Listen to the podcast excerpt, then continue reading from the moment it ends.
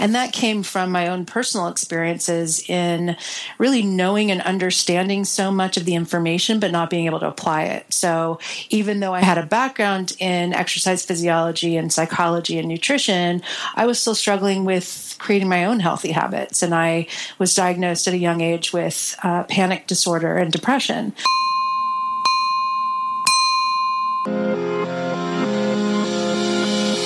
Welcome to the Habits to Goals podcast with Martin Grunberg. It's time to take control of your life.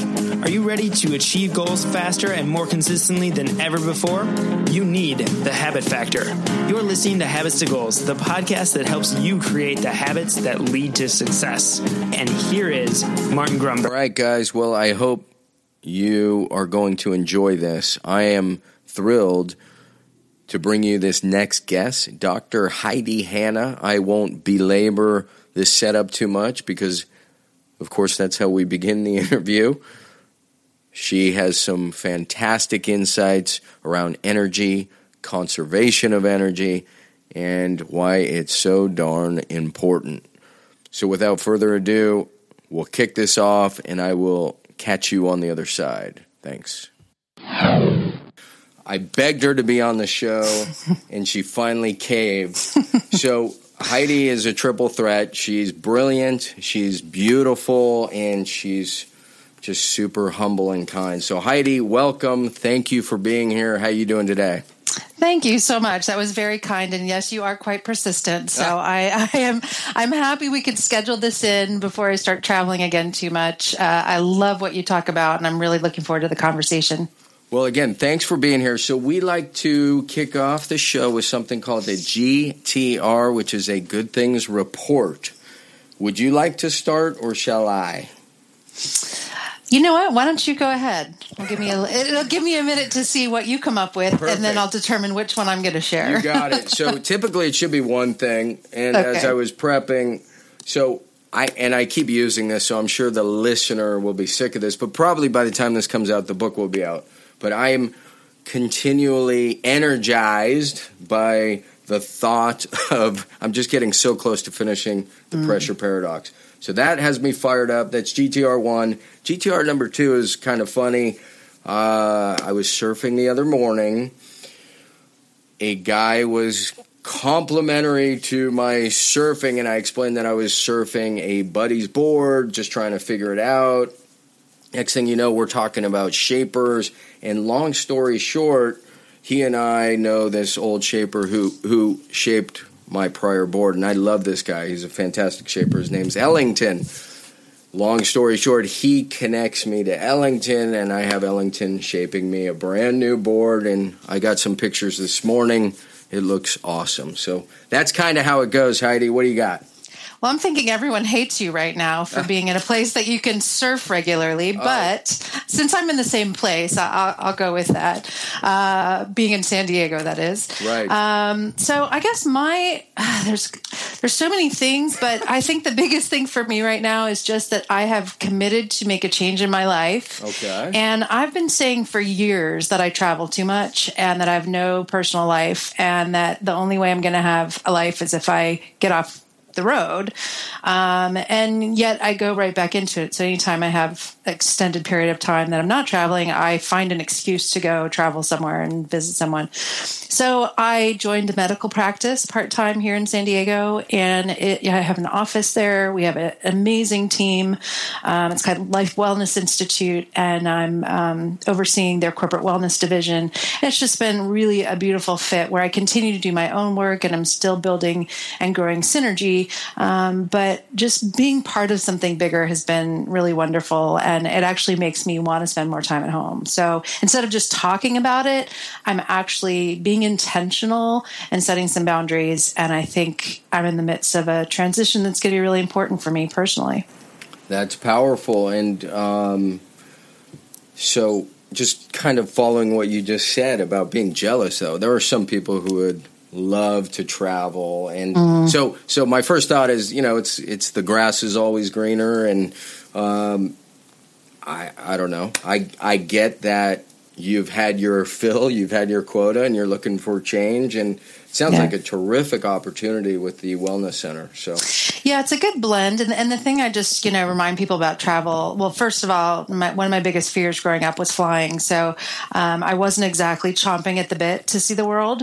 That said, I'm super grateful that I've had the experiences that I've had, and I will continue to travel. But I mean, we're talking like 90% of the time. Like, right. I'm lucky if I'm home a week of the month. So it's very hard to sustain personal relationships. And, honestly, it goes into what I research about energy management, that it's not just physical, emotional, mental, and spiritual. Social energy is real, and we can measure it, and it's tangible. And if you, even though you're around thousands of people, on a regular basis, you can feel disconnected. And I think ultimately that's what it's about for me. Is I may still be gone 75% of the time, but when I'm home, I have a team to come back to. I have people to high five. And really, there's incredible value in that from the perspective of the energy we have to show up with then when we go back out on the road.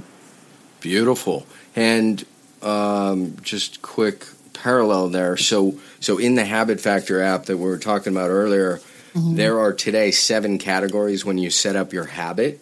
Mm. And they begin with, it's mind, body, spiritual, and social. Those were the core 4. Mm-hmm. So you were talking about social energy. I thought that was... And then by, popular demand, we added like adventure and professional and financial.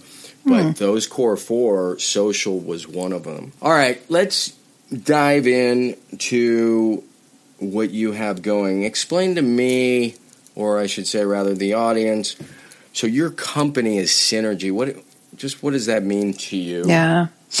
So the whole reason I started Synergy is I had been working in the space of kind of personal energy management. I had the great opportunity to work for a company called the Human Performance Institute. And so people who are familiar with this concept of personal energy, Dr. Jim Loehr wrote a book along with Tony Schwartz called The Powerful Engagement, which really changed my whole perspective. I had already been thinking about it this way from a body, mind, and spirit perspective, but the way they put it together was just so easy to understand. And then coming from a sports background, another one of the books was by Jack Grappel called Corporate Athlete, and that was a program that we taught. It was a curriculum that we taught to businesses, and I loved what I did. I did that for 8 years. That's what got me traveling initially. But ultimately, it got to the point where I really started feeling like there was a need for understanding more about the brain and about how the brain manages energy and things that we can do really from a brain perspective that can get our system in a state of coherence or can really pull us off track.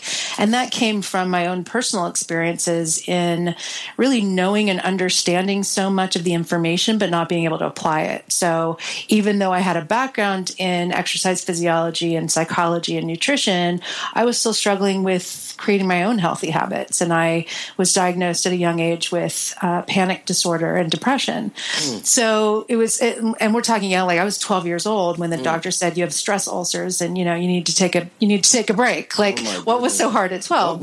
Real quick, what was your athletic background? What sports were you doing? So I was a softball pitcher, and I ended up getting a full ride scholarship to play at Penn State. Seriously? Woo. Yeah. So I had some skills. I had some skills. Yeah, that's. But the ironic thing about that is I didn't like what I was doing at all. You didn't like the sport? Could not stand it, and so what? Yeah, we'll have to talk more about the whole pressure paradox thing, because I was put in a pressure cooker because my father was my coach and I was a pitcher and I didn't want to be the center of attention, and I had this anxiety condition, and yet I was being put in these, high intense situations. We were playing national tournaments. So anyway, all of this really led to me wanting to understand more about the brain. How can we know something and do something totally different? What is it that's causing this big gap? And so sorry, I'm going to interrupt you. So the gap, and I just wanted, because you're knocking so much out, much great information. The gap you're talking about is knowing something, the right thing, having all the knowledge in the world, quote unquote, and then the questions about the inability to implement it, right? Exactly. Is that where you're going? Okay, so go. Yeah. I just want to get that clear. That, okay. No, that's great. I have a tendency to move so quickly past these concepts, but I call it the no-do gap, and not no, N-O, at being K-N-O-W, between what we know and what we do. So many times there's this big gap. And so as a speaker, I was teaching people about nutrition and fitness and positive psychology. And yet I felt like a broken record. Like, people know most of this stuff. In fact, people intuitively know a lot of this. What is getting in the way? And around the same time, my third grandparent was diagnosed with Alzheimer's disease. Oh. I was still struggling with panic disorder despite really knowing so much about it. And this was just 5 or 6 years ago. Decided to do more research on the brain, wrote a book. And so all that to say that what Synergy is to me is trying to help people understand brain-based energy management, and that it's a systemic look. It's a holistic look at energy, looking from physical, emotional, mental, spiritual, and social, and how we apply that not just individually, but also at an organizational level. Wow. That was a mouthful, and I love it. I mean, you are absolutely on fire. This is so good. I hope everybody's pulled over in their car and they're taking notes. So let's back up. And by the way, one of my favorite quotes, I think it's a Confucius quote, is to know and not to do is not to know. Yeah. That's. But let's back up. So energy, what I think everybody kind of knows what energy is, but what does that mean to you? What is energy? Just energy. Mm-hmm.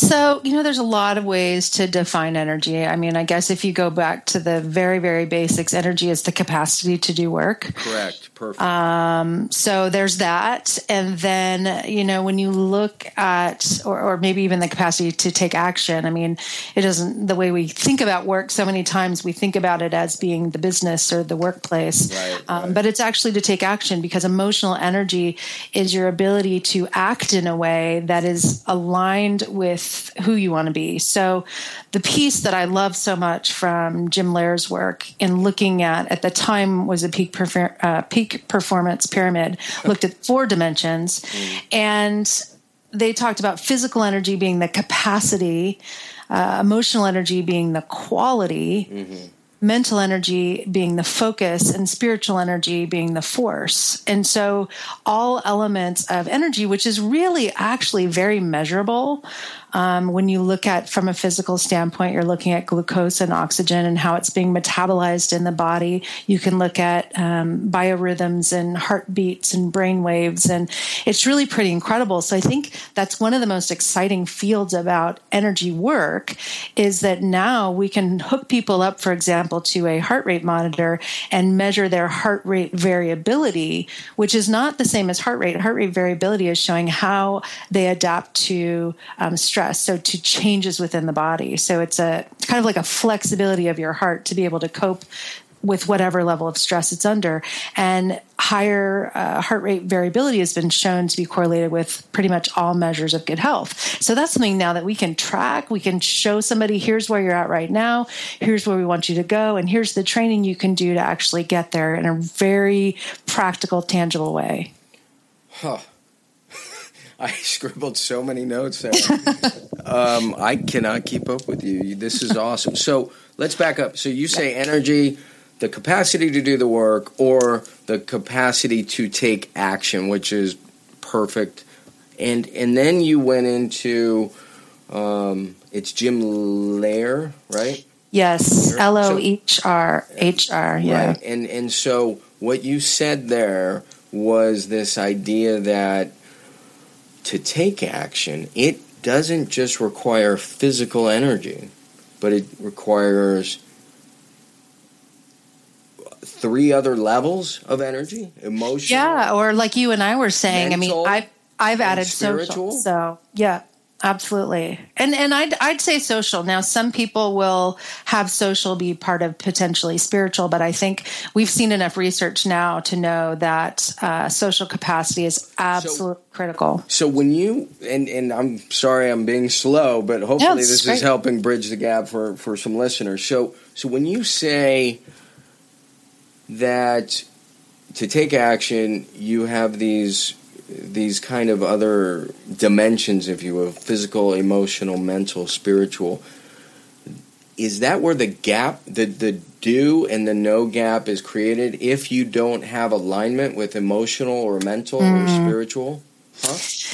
That's a great question. So I'm gonna address that twofold. Number one is I think that the Human Performance Institute model that's exactly the way that we would work, is we would work on those four energy dimensions and be looking at how engaged you are in each of those areas. So for example, if you've gone too long without eating, that's going to impact your ability to focus on a task. If you're not really spiritually connected to the mission that you're on, that's going to affect how much energy you bring to the space that you're in. I mean, so you can look at all these different dimensions. The one piece, though, that I will say that I have added, I hope, or contributed to the field is that there is also an important alignment that's necessary between the brain and the heart. Oh, yeah. I love that. And let's get into that. That's beautiful. But not yet. Well, and the reason I say that is because those four buckets are important. But I think now that we know so much more about what we call psychophysiological status, you know, how that can pull you off your brain. And that's really, to me, that's the no-do gap. The no-do gap is the brain knowing something and the heart, which literally stores memories and actually facilitates so much of what the body needs throughout the day, things like positivity or even nourishment, the system can actually crash and you go into survival mode, which is also what pulls us off track. Fantastic. So I won't belabor the point here, but I see now far more clearly that no and do gap, just having spent a few minutes with you, understanding these components, physical, emotional, mental, spiritual, even social, and how any one of those out of alignment or coherence is potential for creating or widening that gap. So I won't belabor that. But I just wanted to kind of slow it down and break it down again, because energy has those component parts. So having said that, we will just jump into the heart and the brain discussion. And I love this discussion. Can you, and I'm not trying to put you on the spot, but when you hear the word mind, what does that, how do you define the mind? Such a fascinating conversation, because it just is. Actually, most people just glaze over and they're like, get away from me. So I think it's fascinating, but I'm glad you do. That's probably why we're talking. Exactly. Yes. And why I spend so many nights at home watching PBS. But that's a whole nother story. Yeah. So, you know, I don't have the answer for that, but I love the conversation about it. And I, in the space of integrative neuroscience, which is what I consider myself to be a student of, you know, we've got the brain and we've got the physical brain that plays host to the mind. But the mind, in my opinion, is something subtly different from, you know, the brain as being the physical structure, the mind as being our cognition, but also our emotional capacity is hosted there too. And there's definitely an intersection between, I think, the mind and the spirit or the soul that's really difficult to define. Excellent. All right. Well, we're semi-aligned there. Yeah. Yeah, I mean, the brain, you're a doctor, you can point to the brain. You can say your brain is big, it's small, it's diseased, but nobody can point to the mind, at least nobody I know. Yeah. So what I have theorized is this idea that it's that connecting link almost between the heart, which is what makes me think about it, your discussion between the heart, the correlation between the heart and the brain. And when there is that coherence, and I think there's something there spiritually as well, that's the mind component that somehow in many ways connects those two organs. Yeah. Or I mean I don't know what it is either. I just know that that's the best theory I've heard. Let's put it that way. Well, and what's interesting is I'm sitting here thinking, you know, I could invite some really super smart people to be on this call and have a conversation. But, you know, what fascinates me most is they'd have completely different ideas about what it is. And so I think that's what makes the conversation interesting. I went to a neuroscience camp for a week at the University of Pennsylvania for fun because, you know, that's what normal people do, I guess, is get a brain camp. Of course. But but the guy next to me was just so set on the fact that, you know, all that we are is a brain, and that's just, you know, we're just a series of neurons that are connected. Yeah. It's like, and that's really hard, you know, that's really hard to comprehend. So again, we didn't argue about it. It was just, you know, taking in people's different perspectives. I think the key is, and I do know that my research partner, Dr. Evian Gordon, who is a trained neuroscientist, and we're doing some cool research right now. The one thing that he would definitely say is no matter what you believe, you need to have a framework. And so having a perspective, you know, he's created this beautiful framework for how the brain works and a model that now we can train people based on that model. But if you're just kind of winging it, if you don't know what your framework looks like, I think that's where we really get into trouble because we just start to drift and we just atrophy.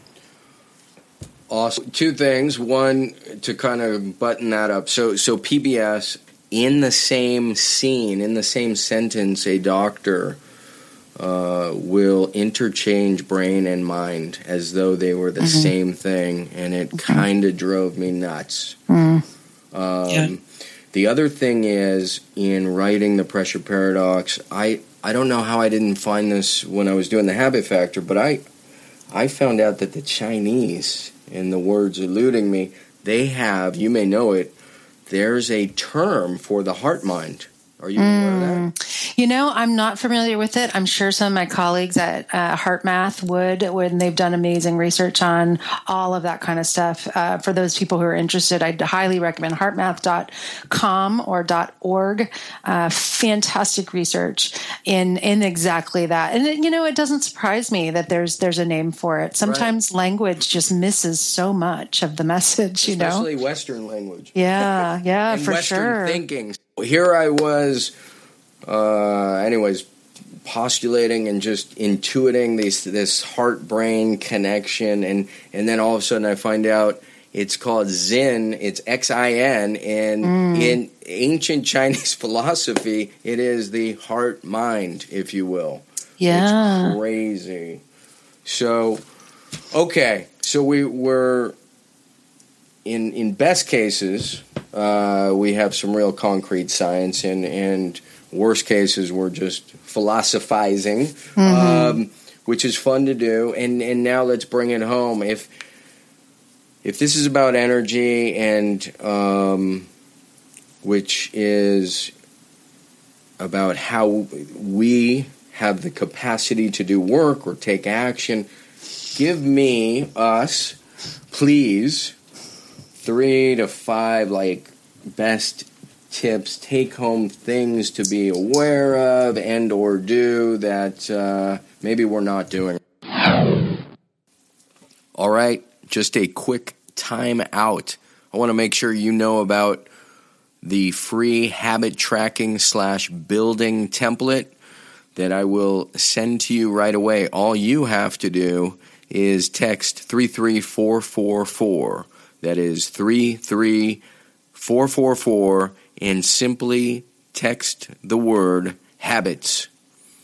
That's right, habits, HABITS, to 33444, and I'll get you your free habit tracking / building template right away. Now let's get back to this amazing interview with Dr. Heidi Hanna. So... I'm going to be maybe a little bit more broad, but I hope that people can still get some takeaways from this. And what I mean by that, there's so much you could do that I don't want to get too down to the nitty gritty, but there's three things I think are important to keep in mind when it comes to energy. And the first one is to try to focus more on the energy you bring to the time than just managing time by itself. Because I think we become fixated on showing up without being fixated on showing up the way we want to show up. And what that does, first of all, is it puts us into a state of stress, chronic stress, from the time we wake up in the morning feeling like we don't have enough time to get it all done. And we just go through the motions, and we're multitasking, and we're raising our cortisol levels, which literally is killing brain cells, and you know, we're making more mistakes. And so I think just an overall perspective of the value of the energy we bring to the time that we have is really critical. And again, I would say The Powerful Engagement is a great book to read if you're interested in reading more about that concept. Let me try to simplify that. Yeah, please. Perhaps. So it's the awareness of you said showing up the right way, so to speak. It's there's some intentionality that you're not just showing up, but realize where you're at and what energy you are bringing. So yeah.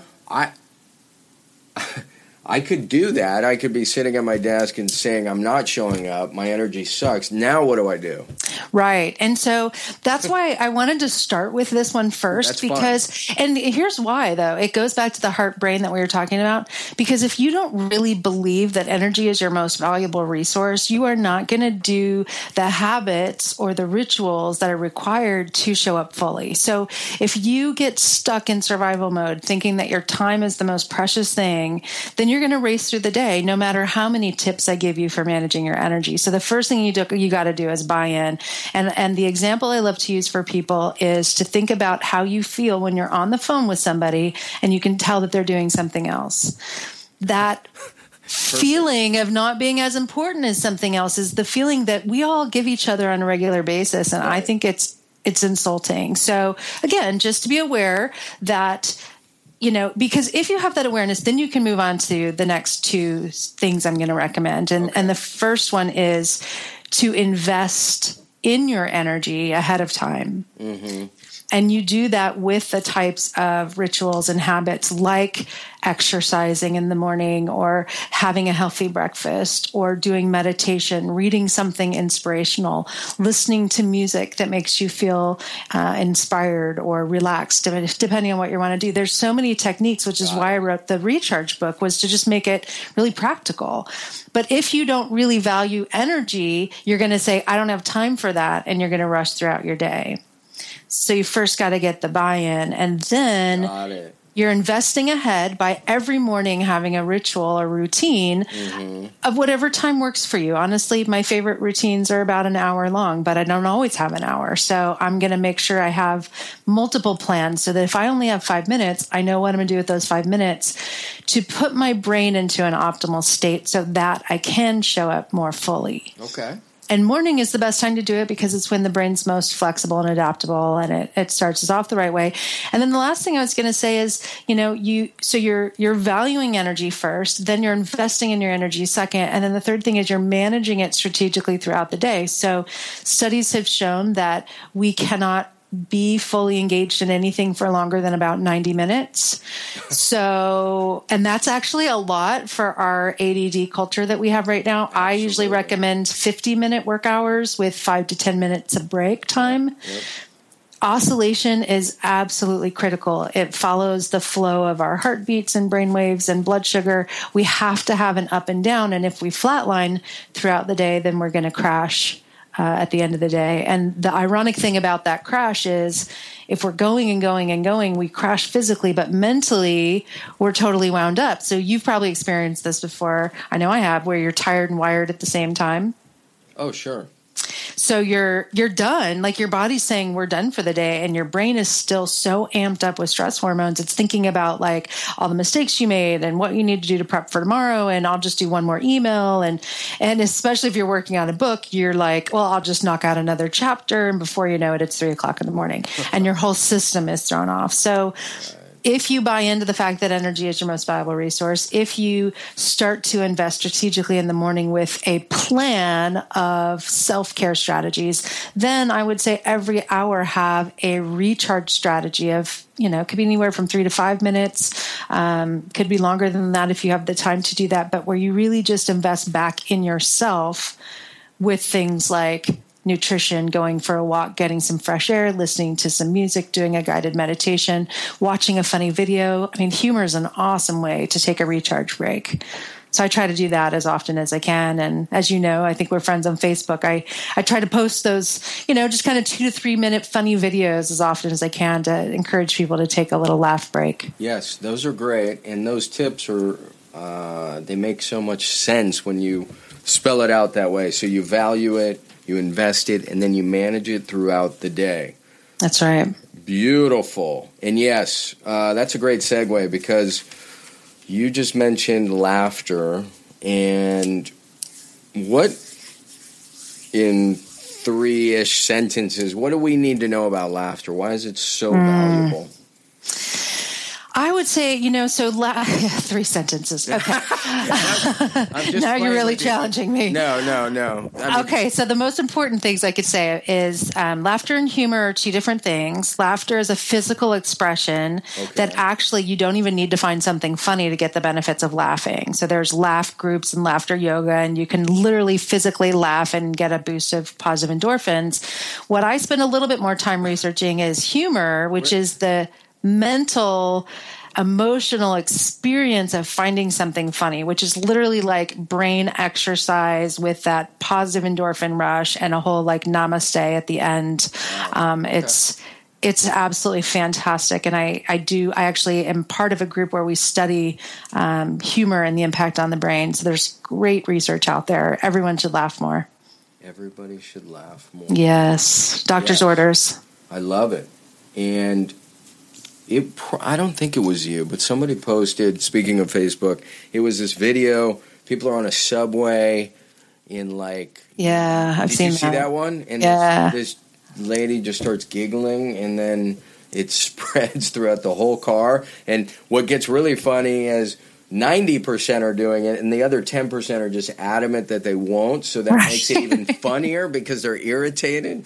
Oh my goodness, it's really good. Yeah, I'm actually going to be working on a research study on laughter because my perspective on laughter is that it is a non-conscious cue to the brain that the world is safe. So I think just like, you know, we have a negativity bias, we have 5 times more negative circuits in the brain than positive. Really? Yeah, so we are just primed to experience stress. And when we hear laughter, I think there's a non-conscious response, even if we're not aware of what's happening, that allows us to relax because we perceive that it is safe. And so I'm going to use that intentionally in some studies to see if we can actually shift negativity bias in people who have a stronger negativity bias. Well, yeah, and you think not just negativity bias, but the physiological benefits are I mean, they're storied at this point. So I have been more intentional to go find things for a while. Actually, I take it back. Not just for a while. I set up on Pandora the comedy channel. Oh, nice. And it's not. It's like the comedian channel, but yeah, it rolls through and it's super funny. And what I'm realizing now after having talked to you is that was a way to manage energy throughout the day. It gives you a little boost. So excellent. 2 things I want to touch on, and then we'll begin to wrap it up. I feel like we should do 3 sessions at some point. So heart rate variability, we can measure that now. Why couldn't we measure that before? And what does it mean? So, you know, if we can do that semi-quick. Yeah. We absolutely can. And I don't want to make it to sound like this is brand new technology, but it's much easier to measure it. So what you're looking at is not just your heart rate at any one given time. Like we have a tendency to look at what's your heart rate or what's your blood pressure, and we're taking a snapshot of right now in this moment. What heart rate variability is saying is how does your heart rate fluctuate based on the demands of your system. So you shouldn't have a flatline heart rate. You should have a natural, flow, a rhythm to your heart that is smooth and what we would call coherent. And so this organization, HeartMath, has done decades of research on how heart rate variability is correlated with health. And I got to tell you, the research is absolutely astounding. So for me, in my work, I've created a full program called Stress RX, okay, which I work with people who are experiencing anxiety or depression or burnout, and really put them on kind of a one-year program where they're learning how to train optimal heart rate variability. Now, you don't have to work with someone. You can also do this on your own. You can buy a monitor from HeartMath. Not that they're the only ones, but definitely by far the leaders in heart rate variability monitoring. Okay. And there's some great educational webinars and things online as well. People can get some more information. Beautiful. But I think you'll hear more and more about it. We're working with professional athletes. We've got a few golfers, PGA golfers, who are using it successfully to really, the idea is you're training your resilience so that, when you're not on the course, for example, for these golfers, you're training your ability to stay resilient under pressure so that when you are in a pressure situation, physiologically, you are still in a coherent state. So here's the interesting thing, especially since you're writing about pressure, is it's not saying you're relaxed, it's saying you're coherent, and those are two very different things. Relaxed would be a low heart rate. Coherent is an optimal heart rate variability where the brain and the heart are really communicating effectively. So you're not all chilled out because, you don't want to be all like blissed out when you're going into a big meeting, but you want to have the best physiological state that your brain's going to perform optimally and be creative and flexible. And that's what heart rate variability helps to train. Interesting. Yeah, There's a handful about performance and this idea of the zone that you'll see in The Pressure Paradox. And we talk about not just the physical state, but what are those core qualities? So, great. For another time, that's awesome. So, and then the other thing, semi-quickly, is this idea of oscillation. Yeah. You, and I have worked this into the book, and you were the one who showed me the way. I got to say thank you. It was this breakthrough. It was sort of what I was looking for, and I didn't understand or appreciate it. And now it makes perfect sense because, as you said, if you're looking at a flat line, that may be balanced, but it also might be dead, right? Exactly. And so this idea of oscillating leads you to, if you metaphorically remove it from just kind of the heart rate to this idea of you adjusting, too much traveling, trying something different. That's an oscillation, if you will. So, and I think what precedes that is an awareness. So I just want to say thank you for the oscillation factor, if you will. Thank you. Yeah, I think that's just one of those core things. It's like everything about the human system oscillates. So let's try to match that instead of trying to fight it. It's when we fight it that we get into trouble. And absolutely. And so it's not just in the human system, it's in nature. Exactly. It's, high tide, low tide. Yeah. So beautiful. All right. We're going to button this thing up, if you will. I would like to put you on the spot kind of and ask you to define success. Oh, boy. You would think I'd already have worked that one out. Well, you don't have to answer, and you...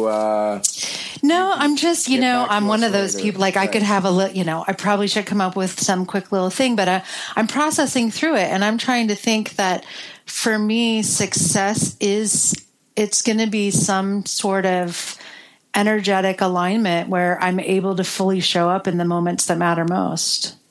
I love it. Works for me. I tend to ask this of all the guests. Tell me your top 3 or 5 habits. Well, I will share with you, I know I wrote about this in the book, but it's just kind of the quick thing that I started to rely on when I needed to recharge, and I call it Heidi's high five. Right.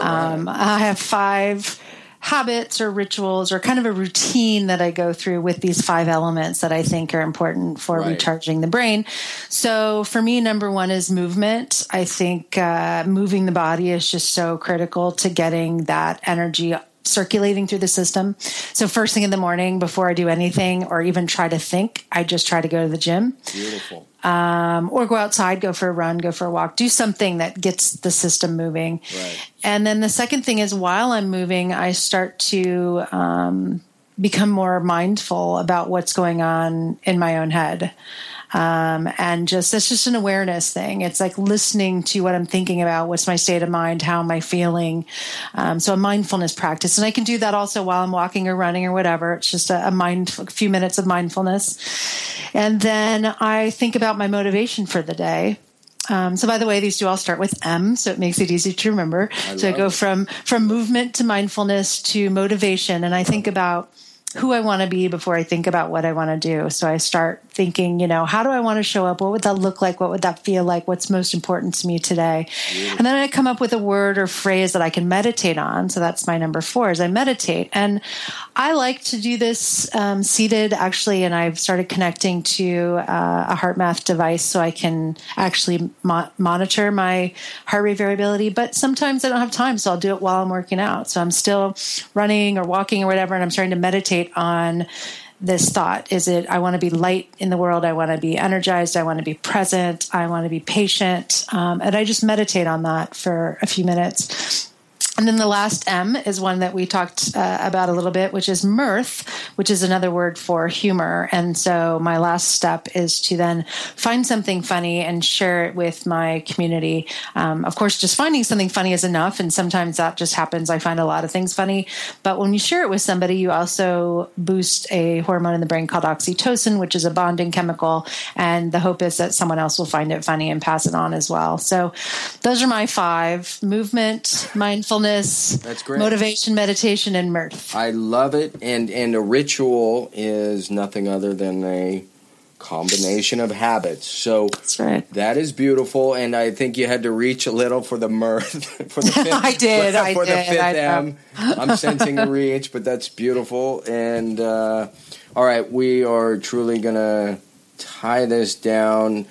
I want to know either a book you're reading or one of your favorite books and why it was so special. Ooh, okay. Oh my gosh, there's so many. Okay, so I would say probably, if I had to pick one, probably The War of Art. Mm-hmm. I don't know if you've read that. A lot of people think I'm saying The Art of War, but I mean The War of Art. Yep. It's very different, especially if you're a writer or someone who's doing anything creative. That is one that I will just read. Good. Yeah. Beautiful. It's Pressler, right, or something like that? It is. Yeah. It is, yeah. Is there an energy – I skipped this. I want to go back. Is there an energy mantra or affirmation that you can share that gives you energy? Something gives you a little boost? There's a couple of things, but probably the thing I rely on the most, and it's a breathing practice that I do. The mantra that I use is, I am enough, I have enough. And so when I breathe in, I actually tell myself I have enough, because I'm thinking about the fact that I'm taking in oxygen and that's all I need in this moment. And then as I let that go and relax, I say I am enough. And I think that's something we could all use a reminder of. Wow. Now I'm really pleased with me. That was a great question. Incredible question. Answer. Thank you. All right. So a favorite website, tech gadget, something you can't live without, app. I think you've mentioned a few, so maybe it's something you've already mentioned, but I like to ask about tech tools and things like that maybe the listeners haven't heard of. Yeah, I right now I have to say my go-to is still a Fitbit. And the reason being the social element. Okay. I actually took it off today. I'm taking a Fitbit free weekend for Labor Day, just because sometimes it's good to not be connected to technology. Really funny. A Fitbit free weekend. I am. I know. I'm being intentional about it. But you know, with all my work with EO in particular, I've really feel like I've kind of built a family there, and a lot of my friends across the world use Fitbit, and so we can all encourage each other. And it's just surprising every now and then to get a little message from someone saying, you know, good job, or hey, you feeling okay, that kind of stuff. So so for Fitbit, for me, it's more of a social connector than it is a competition. Wow, but that's really good to know. Yeah, and that's positive peer pressure. Exactly. Finally, is there anything you would like to, as I want to grant you the opportunity to promote, to mention, to share, something you're offering, feel free to. Sure. Well, I'll let you know. I actually haven't announced this to anybody yet, but hey, might as well put it out there. Right. We are going to do a book promo for Recharge because we are just now working with a new publisher, and we're going to do a little promo October 1st. We're going to be giving out the ebook for $1. Just to get it out there and have people share the word and spread the word and all that good stuff. So you'll be able to get information about that on my website, which is synergyprograms.com. Sweet. And this may actually air. I should have shared this. It may air after because I'm curious. I tell you what. But that's fine. What we'll do is I'll link to your site and you can set something up special when it goes live. Perfect. And I was going to say, worst case scenario, if people want to email me and let me know they heard it here, we'll make sure that they get a copy of the book. I love it. Heidi, you were, as I said, absolutely brilliant. So thank you so much for your time. Thank you. And, wonderful to be here. Hopefully we'll see you soon-ish. And I know the listenership is thanking you at this moment too. So find her at, give me the website again. synergyprograms.com. Perfect. I didn't want to say synergy.com. Good. synergyprograms.com. All right, Heidi, thank you so much, and good night now. Bye. Bye-bye.